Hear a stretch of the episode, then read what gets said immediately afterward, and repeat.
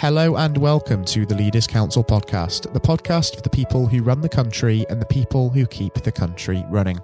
You join us on a cloudy day here in the capital city as once again we put the topic of leadership under the spotlight. My name is Scott Challoner and I'm delighted to be joined on today's programme by James Trett. James is the managing director of JP Trett, a company that specialises in sourcing talent for the agricultural sector. James, a very warm welcome to you, and thank you ever so much for taking the time to join us on the programme today. Good morning, Scott. Yes, good, good to be here, and uh, nice to be speaking to you. It's an absolute pleasure having you on with us, James. Now, um, the purpose of this discussion is to really establish your take on leadership. So, if we dive straight in and just look at that word leader in isolation for a moment, first and foremost, what does that word really mean to you, and how does it resonate? Uh, I, I, suppose one of the things I've learned over my, my times in various roles, uh, professional roles in, in my career, uh, a leader is someone you obviously look up to. Um, lead by example, I suppose, is the uh, one mantra that I uh, always like to have at the forefront of my mind. And I think any of, any of my employees or people who've worked for me would uh, certainly um, understand that. Um, I, I, do get involved at the coalface as well as looking at the structure behind everything as well. Um, I think leadership is uh, a fairly uh, confident, strong-willed person. Um, if you look it up, there's other things that you know, like integrity, I suppose, and uh, communication, uh, gratitude, and empathy. Um, but again, two other two other key areas for me are: uh, are you able to influence uh, your business, the market, or your customers? And also, do you have their respect? So. Um, they're, they're, all things that are very important to me in my business. and I like everyone who works within the business to be happy that they are doing the right thing for the right reasons, and uh, uh, I'm sort of producing that leadership ability to make sure the business is going forward. Mm, there's some really important points that you touched on uh, there, James. First and foremost, the fact that you tend to lead by example. I think there's a lot of merit in that, in the sense that that approach really puts you on an equal footing with those around you straight away and shows an awful lot of humility as a leader as well. And that's important because showing that humility and really getting onto the same level as those around you, it's integral to be able to take people with you. And from a leadership perspective, especially when it comes to leading a team, that's incredibly important, isn't it? Oh, most certainly, yes. Um, you know, you, are more likely to get more out of your team and, and out of your business if uh, uh, everyone respects that you are the leader uh, and they can uh, trust trust your decisions and you, you, can do what they do as well. So it's the experience of knowing what they're going through and being able to, to empathise with them on that basis.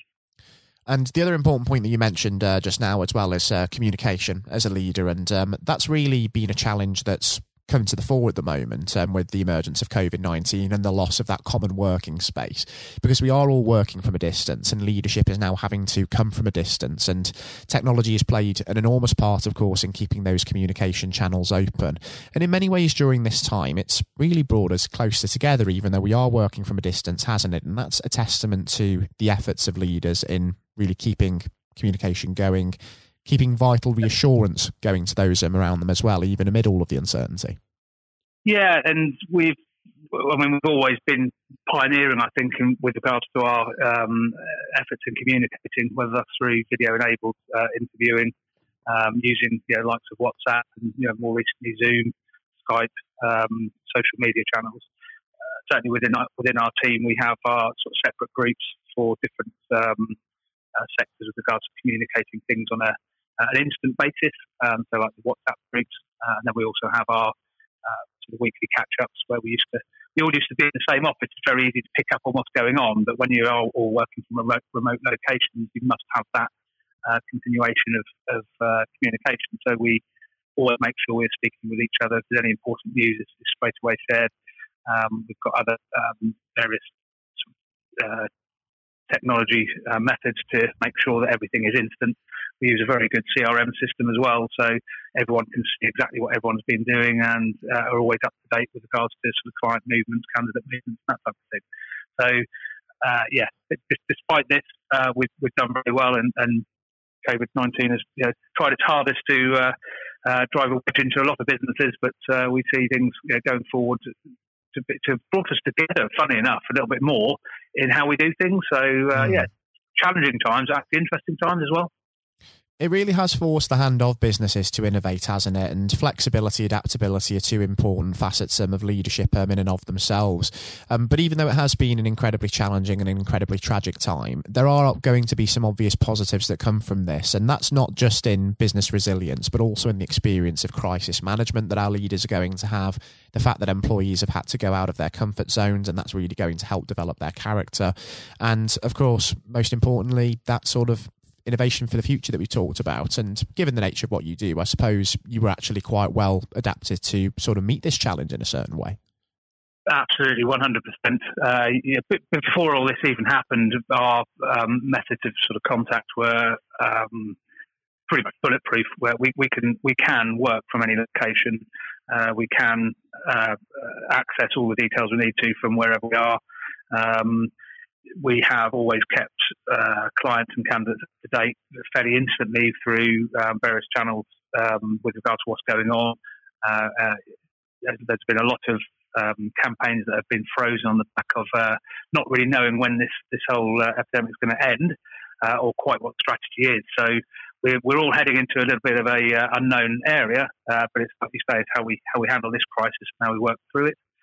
agriculture, which is our sector, is uh, still going on. I mean, you know, as much as other businesses are really badly affected, people still need to eat, they still need food. Mm. And you know, ground level from pickers and packers, which unfortunately we don't deal with, but we tried our hardest to help with, um, right up to the senior level, when there, there's still a demand for people to run these companies, look after these companies, and, and forevermore now, uh, make sure we have got that supply supply going. I mean, we're only what three months into into something which could go on a little bit longer, uh, or a lot longer. So it's, it's that unknown, if you like, which makes us think, right, what are we going to do for the future?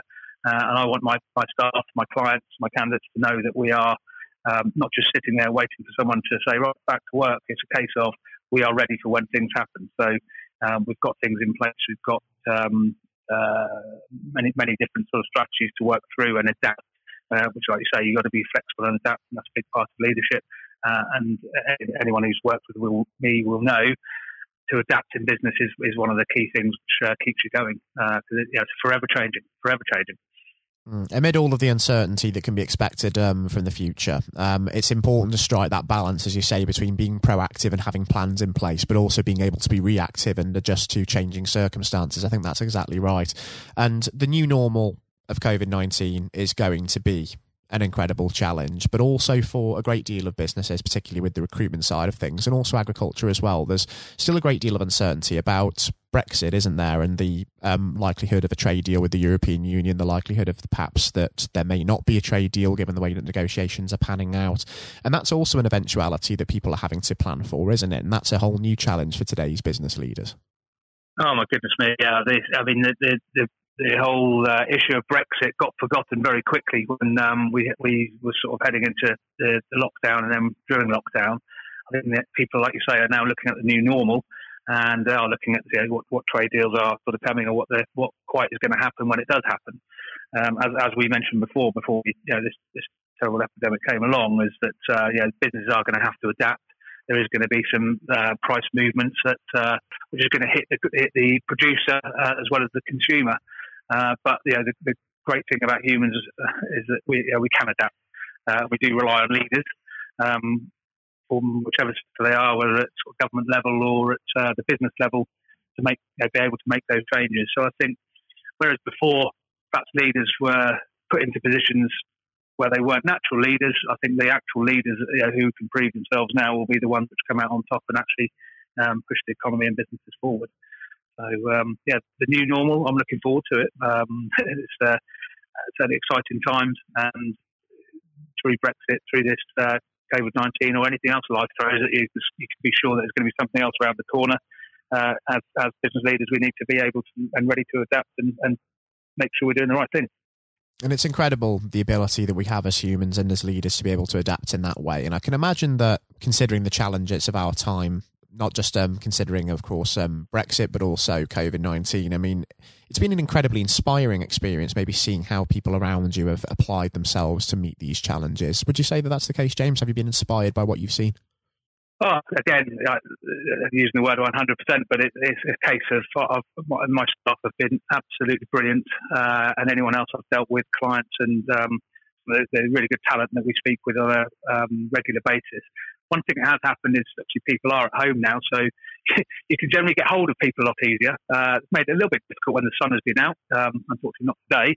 Uh, but uh, yes, being able to communicate with people has, has been good, and seeing what they uh, are wanting to do, and just take just take a take a look at their life and um, wonder what where they're going to go and how they're going to go forward. But um, certainly, I can't can't sort of fault my um, the guys that work with me and uh, the people who work quite closely with within the uh, organisation. Uh, really, sort of being very positive about the future and learning from this, really, um, and wanting to make sure that we do come out of it and we are stronger um, as a business uh, and an industry. Before this came around, we were looking at shaking up um, what is the recruitment sector anyway, and we've sort of moved into more of a consultancy type um, strategy. And uh, that sort of hit just at the right time, I suppose, or just the wrong time, however you want to look at it. But I always look, like to look on the positive side.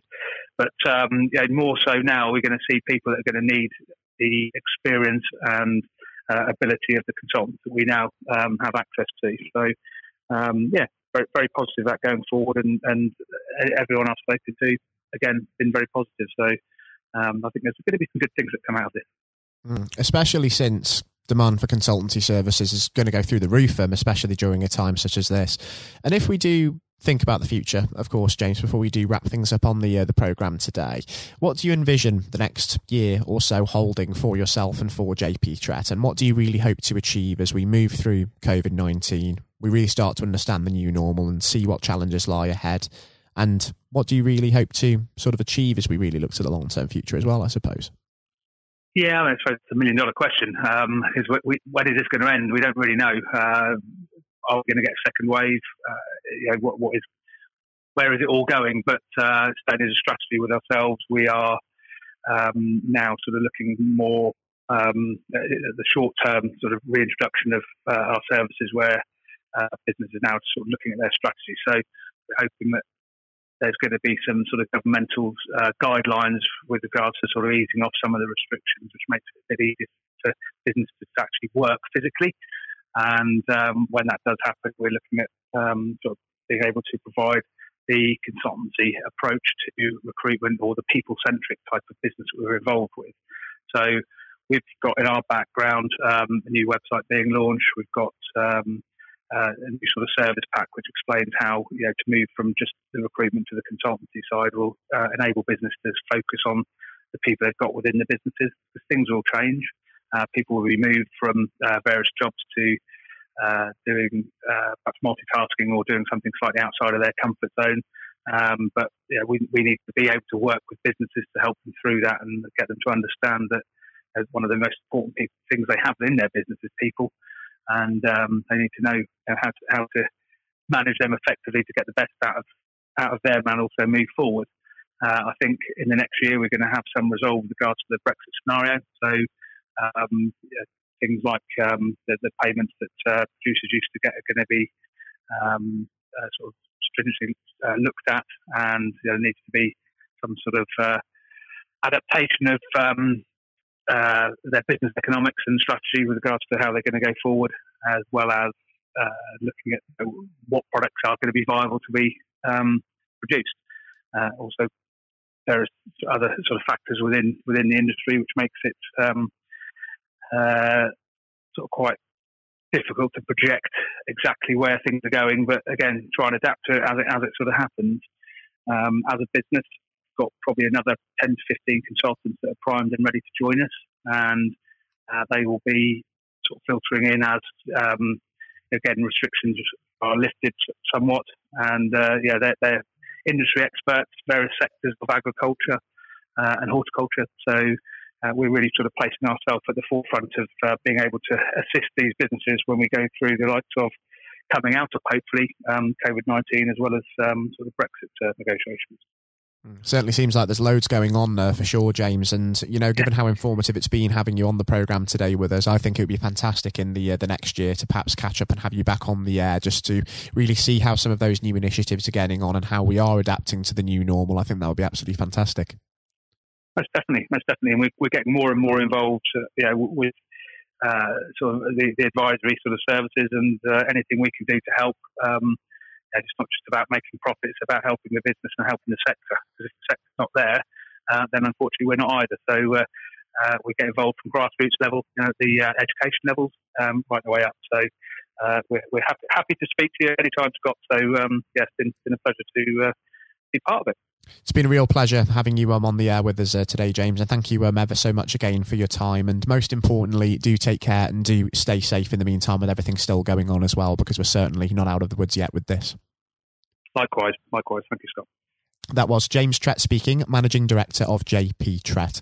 Coming up next on the programme today, I'll be handing over to Jonathan White for his exclusive interview with England's 1966 Football World Cup hero, Sir Geoff Hurst. During his professional career, Sir Geoff scored over 200 league goals for the likes of West Ham United and Stoke City, but most notably, he remains the only man to this day to have scored a hat trick in the final of a World Cup competition after his treble in England's 4 2 victory over West Germany at the Old Wembley Stadium 54 long years ago now. I hope you enjoy listening just as much as Jonathan enjoyed speaking with Sir Geoff, and that is coming up next. Uh, we're now joined, uh, though, by former England footballer and still the only man to score a hat trick in a World Cup final, Sir Geoff Hurst. Uh, thank you very much for coming on today. Uh, You're welcome. You're welcome. Good afternoon. Uh, and perhaps I should uh, start and get it over and done with. I know you must be bored with it, and uh, you've probably been asked a thousand times. But when you got out for a duck playing for Essex, uh, Geoff, what was going through your head at the time? well, of course, that's not one of the most asked questions I get. Oh, there, there are one or two people who are very familiar um, who, who, do Google me and realise that I did uh, score nothing for Essex. Uh, my only game for Essex first team when we played against Lancashire in Liverpool, a place called uh, uh, Aigburth in in, uh, in, Liverpool, many many years ago, 1962, I think that was. So I didn't. Um, yes, I, I, didn't really feel it at the time. It was lucky to be playing. I guess there were one or two injuries, um, but the problem that I had was was really messing about between the two sports. That was very detrimental to me uh, over that period of hmm. time, mm. being stuck between the two sports. And I think uh, for those that uh, don't know, there's a there's a, another world that might exist where um, Sir Geoff Hurst was a, a first class cricketer and not perhaps a, a footballer. But um, whether it's business or cricket or, or football, obviously the importance of leadership it can't be understated, no matter what form that comes in. When you were at West Ham, uh, Geoff, and when um, Ron Greenwood first uh, uh, came along, he made obviously some pretty radical changes was this a man that genuinely inspired confidence uh, the first time you'd meet him? Absolutely. I mean, he, he was simply a, a fantastic uh, coach or teacher, if you like, of football. And uh, the, the quite always mentioned when we talk about Ron Greenwood, Harry Redknapp, who was played under him and has been very successful as a player and, and the manager over many, many, many years. He um, he's come across many coaches, of course, and managers during his time over years, I guess he would still say that Ron Greenwood is the best coach he had worked with. He'd worked with. So you're very fortunate. I think you, you, think you're lucky when you come across if you have a great teacher at school and uh, a great coach as we had in Ron Greenwood, and of course a great manager in Alf Ramsey. So to come across people like that of that caliber can have a huge influence on your your career, of course, and, and then your life, and that's that's quite purely the case. Absolutely. And in those early days um, at West Ham, uh, with with a manager obviously like uh, Ron uh, there, it's also important to have uh, uh, confidence with your other players, and of course they become your friends. Who did you look at to at the time uh, when to inspire confidence in yourself? Was it more? Was it Peters? I think probably. Well, I was very fortunate to play with the caliber of the players I did again, again, extremely fortunate to play with you know, the captain um, of England and West Ham and Martin Peters, who was a fantastic player. And some, as far as Martin's concerned, I think sometimes he didn't quite get the uh, recognition he deserved. And what a wonderful player he was. In terms of inspiring confidence, I always probably say that the biggest influence uh, for me, I guess, would be the captain Bobby Moore. Although he was only uh, about eight months older than me. He graduated through the system probably three or four years earlier. He played for England in 62, four years before the final. when I played, and so he he was more looked upon him more as a senior player, if you like, not as a, a guy with the same age group as me. And I looked at how he how he uh, trained, how he acted, how he behaved, and how he played. And so he he would say, I would also say he was a big influence on me. One thing I would say about leadership, uh, what I do I do understand clearly all walks of life, leadership is at the top is absolutely vital for a, a for a business, a football team, in any walk of life to be successful. And it's quite evident. I was in the motor trade for a long time as well, selling car warranties to car dealerships and you could almost tell when you walked into the business uh, in a, many of the car dealerships. You could almost tell from the moment you walked in by initial reaction, people came and welcomed you that the business was well run or conversely not well run at all. And so I understand the, the, value and quality of leadership, and that's why I'm very fortunate to be involved in my career in those early days with two two great leaders in, in Ron Greenwood and, and Alf Ramsey. Absolutely, and um, uh, since you've already uh, brought him up, uh, Geoff, I think it'd be remiss not to go a little bit further with that. But obviously, uh, after uh, at West Ham, your uh, playing came to the attention of Sir Alf Ramsey. Now, there's a man I'm sure when you walked into a room, you knew who was um, in charge. When it came to managing that England team, what was his style like, Geoff? Well, one thing, the first thing I say about Alf Ramsey, he's probably over my life the most powerful influence who had on me um, as a person. Um. Naturally, it happens to an extent because he's got your whole career in his hand. Whether he picks you for England or he doesn't pick you, it can have a, great impact on your your career and, of course, your life. But yep. he, in that era, I was involved for six or seven years. He, it was quite clear who was the boss. He was quite very, very strict. Probably at a time, maybe overly strict, but at times you probably wouldn't get necessarily get away with it in, in today's football because it's changed dramatically in how you deal with with players then and players now. But he was the most powerful man I came across, and very few people. And he, he was quite ruthless in getting people out who didn't want to be who didn't want to be part of a group, part of a team. It is important that if you've got a group of people, and that's in any walk of life, they're all singing off the same hymn sheet, and you don't have anybody that's griping or moaning about the system. And if you've got people like that in your organisation, one thing I have learned, and I've taken on my life, and my family, you've got somebody in the group who doesn't want to be part of it, you, you get them out. And Alf, I think, was was quite ruthless with that in his, staff. And I think that's one thing, I, one of the most serious things I think I've learnt over a long period of time. And is there, do you think, uh, a, a, specific moment? I'm sure there's probably dozens, but is there a specific moment, Geoff, you could uh, perhaps pick right now that did show those uh, qualities in uh, Sir Alf so uh, sharply? Yes, I think for, for me, certainly, um, I think there are instances of players who you thought would, would be in the team or certainly in the squad, and surprising they were not.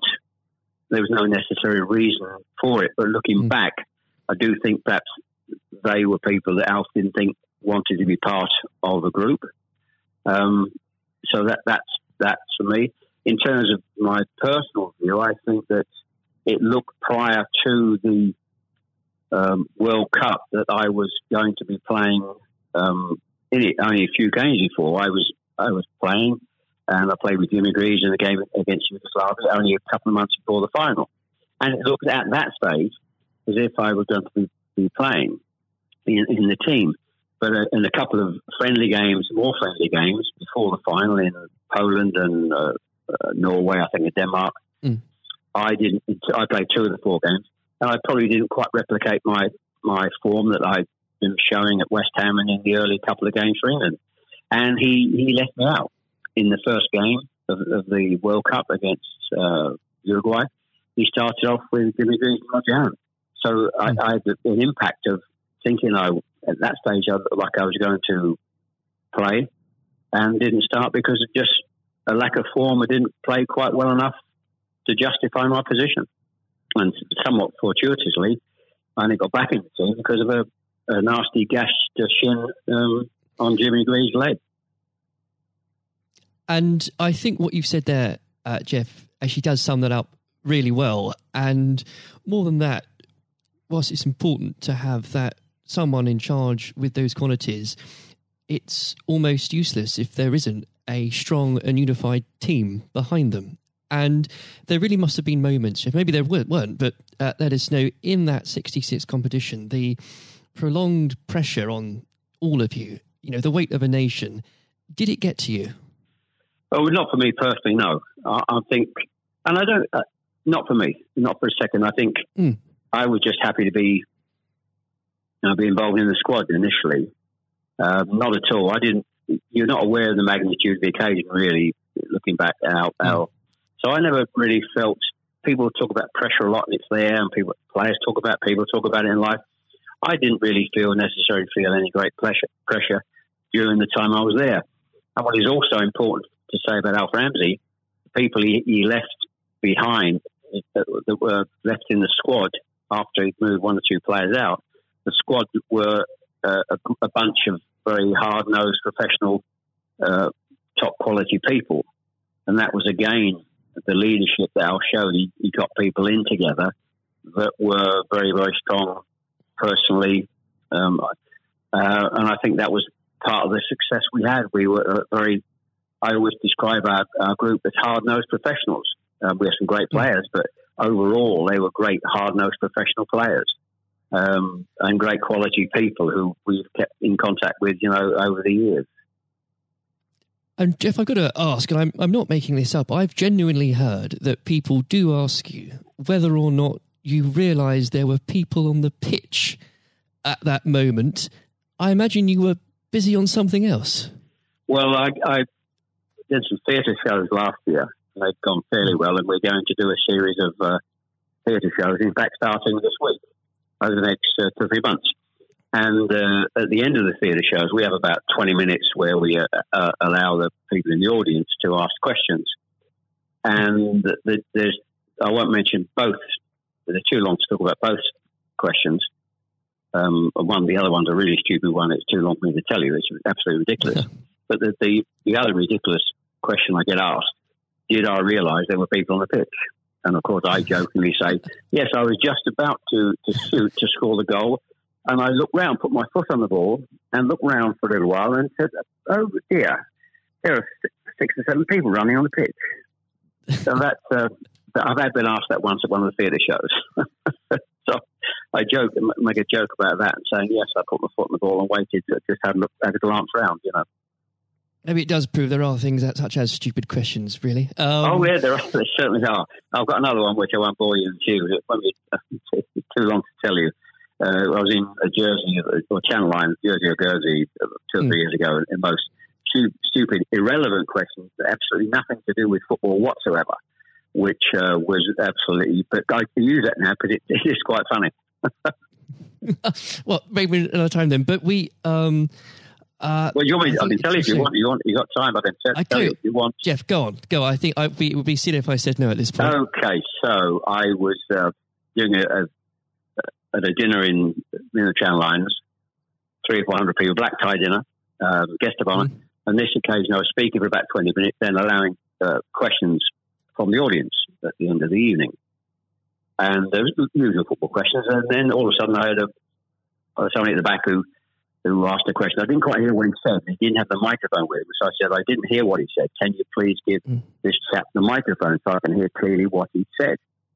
So the chap had the mic, and he said, "When a turtle loses its shell, is it naked or is it homeless?" Right.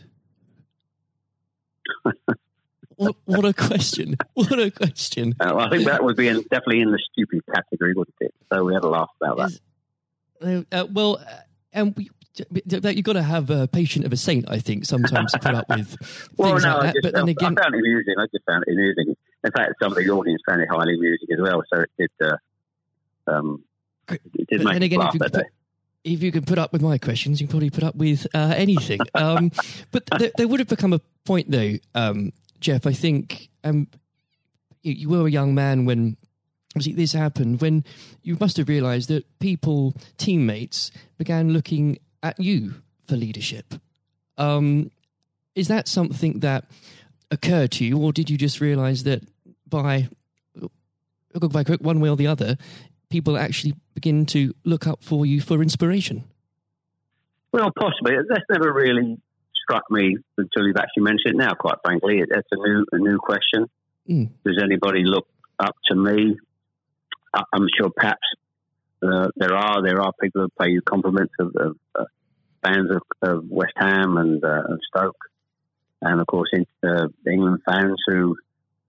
Um, I, I, think probably it would be very immodest of me to to suggest I, I felt that somebody was looking to me for inspiration. Um, you, but, you, don't but, uh, have to, but I will. Uh, well, um, it's, it's, okay for a third party to do it. Uh, perhaps, um, perhaps that may have been the case over the years. Uh, people look at you, and um, uh, maybe uh, it has a, a helpful effect. but I do think you, you, how you behave and set examples on and off the pitch is people must realise that that's, that has an influence how you react and behave mm. to, to situations on and off the field. Surely, probably has an impact to younger players coming in into the team latterly. Um, yeah, and and with that, looking at um, uh, football today, uh, is there anybody that you think, particularly on the field or the sidelines, that strikes you as someone with um, those qualities that you could identify in a in a natural leader? Um, well, a play, current players, you mean? Oh, players, managers, anybody that uh, you look to today, really? Well, I think some of the outstanding. I think the, the, the best example about a, a leader and at the moment is is, is uh, Klopp at Liverpool.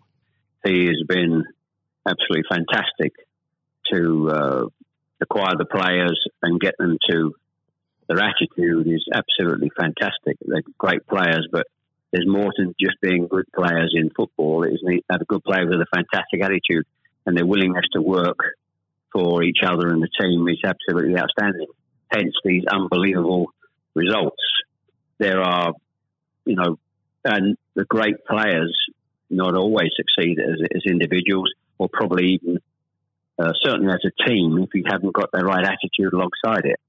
And they're probably, and that, that comes through the leadership. That's not just luck. Absolutely. That's, that's absolute leadership. He'd be the best example, of course, in, in football terms today. Uh, e- easily, easily.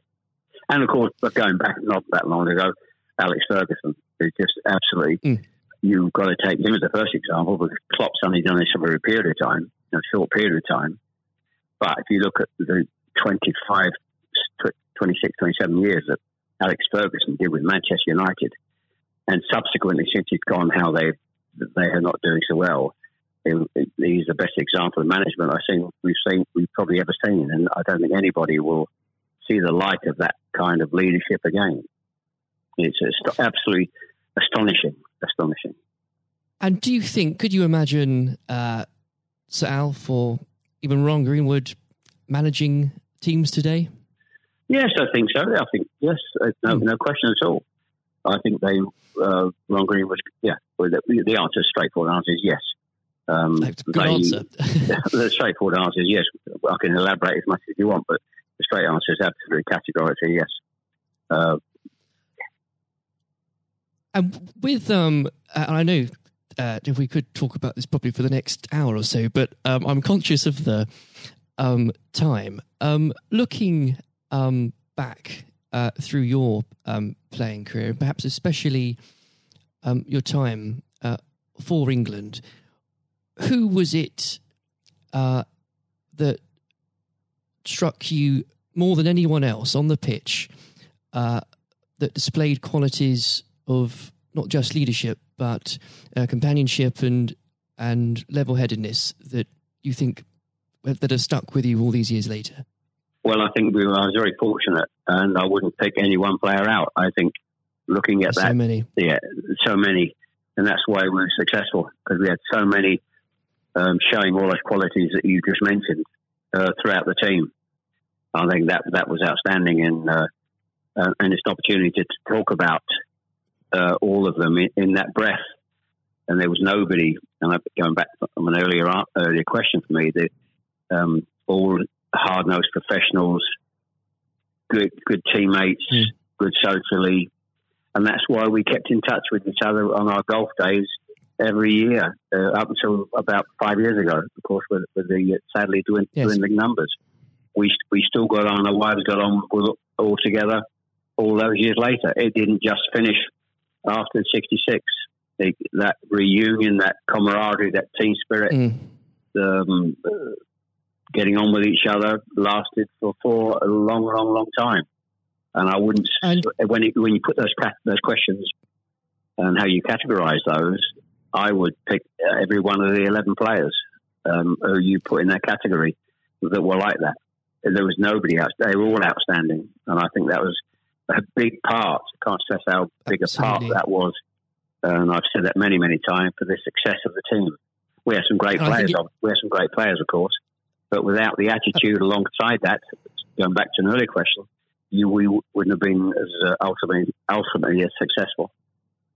Exactly. Without that, you, the, the the whole will never be greater than the sum of its parts. But with it, Yes, As the word is, the word you is team. The word is t- the word is team, absolutely. and I always use the word team when I talk. Sometimes uh, together, everyone achieves more, and that that's the same in any walk of life. That, that's fundamental.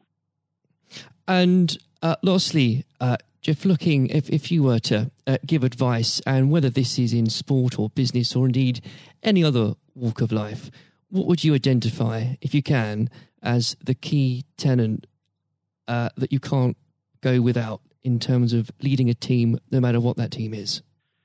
Single mindedness, uh, single mindedness, dedication, dedication to the job. Um, thinking about that that that role, that job in leadership all the time. It's a huge part of your life. But it, you, I don't think you can switch off when you're in, in business at the top level or sport at the top level. You may, you know, have a, have a couple of weeks holiday, but I'm even sure if, if these top managers and lead, leaders in all walks of life are away on holiday on a beach somewhere warm, I'm sure there's not, uh, there's, they will not switch off for, for two weeks um, and completely uh, not think about their role as the boss of an organisation. And I think that's you're completely focused. You're always thinking about uh, things, thinking about improvements, and it's just dedication and uh, uh, tuning your life to being successful. Excellent. Well, Geoff, on that point, thank you very much for joining us today. You're welcome. Good to nice to have a talk about this and just go over the go over the past and just uh, refresh my my own memory about the quality of the players I grew up with. Excellent. Uh, another time, uh, it would be great to talk again. Thank, thank you, Jonathan. Thank you. This has been the Leaders Council podcast. Thank you for celebrating excellence in leadership with us. I've been your host, Scott Challoner. Until next time, goodbye. Thank you for listening to our podcast. The views expressed within the podcast do not reflect the views of the Leaders Council of Great Britain and Northern Ireland, its parent company or subsidiaries, members of staff, or other guests of any other person therein associated.